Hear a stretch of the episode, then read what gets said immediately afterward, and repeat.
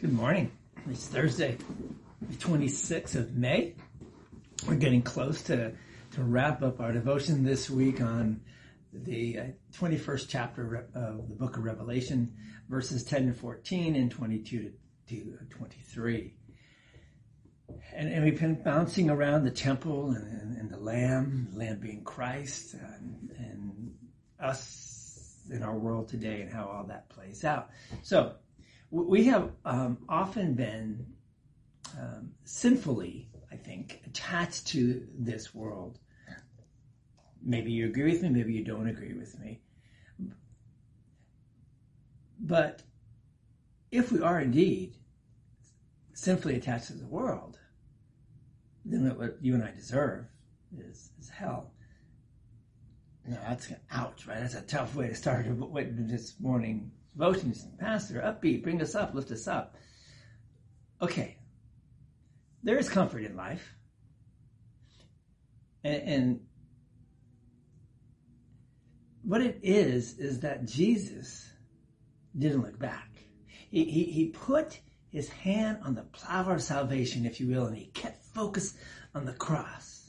And he went through hell, died, and rose from the dead, and ascended into heaven. He did all of this as our substitute, yours, mine, and the whole world, never looking back, so that we who love to look back would be forgiven. He did this in our place, so that in God's eyes, it would appear as if you and I have always been clinging to him, even if the reality is we weren't.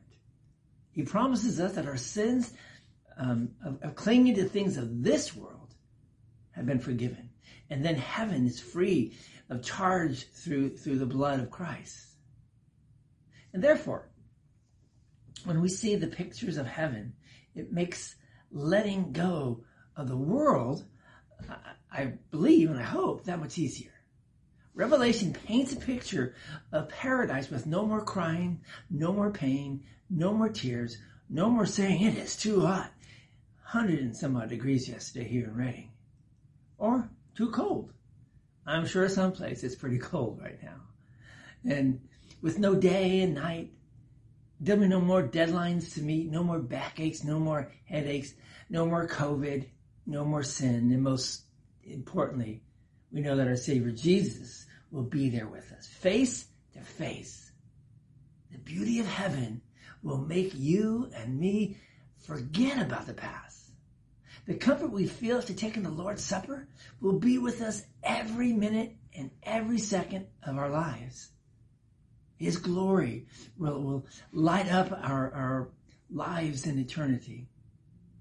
When we remember this, the Holy Spirit enables you and me to let go of the things of this life and to look forward to eternity in heaven with him.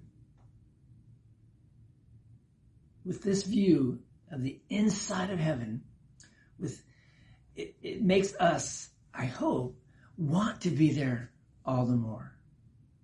Holy Spirit paints a perfect portrait of paradise in just a few verses. With this picture, he assures us of the perfect security, a solid foundation, and a wonderful place to live. The only difference is, even though this picture is symbolical, it's a picture of a real thing.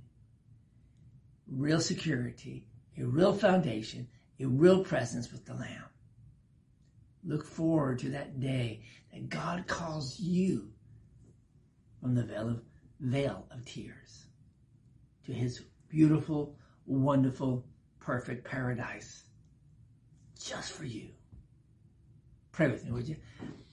Lord God, may I never forget the picture of heaven that you have painted for me, for us.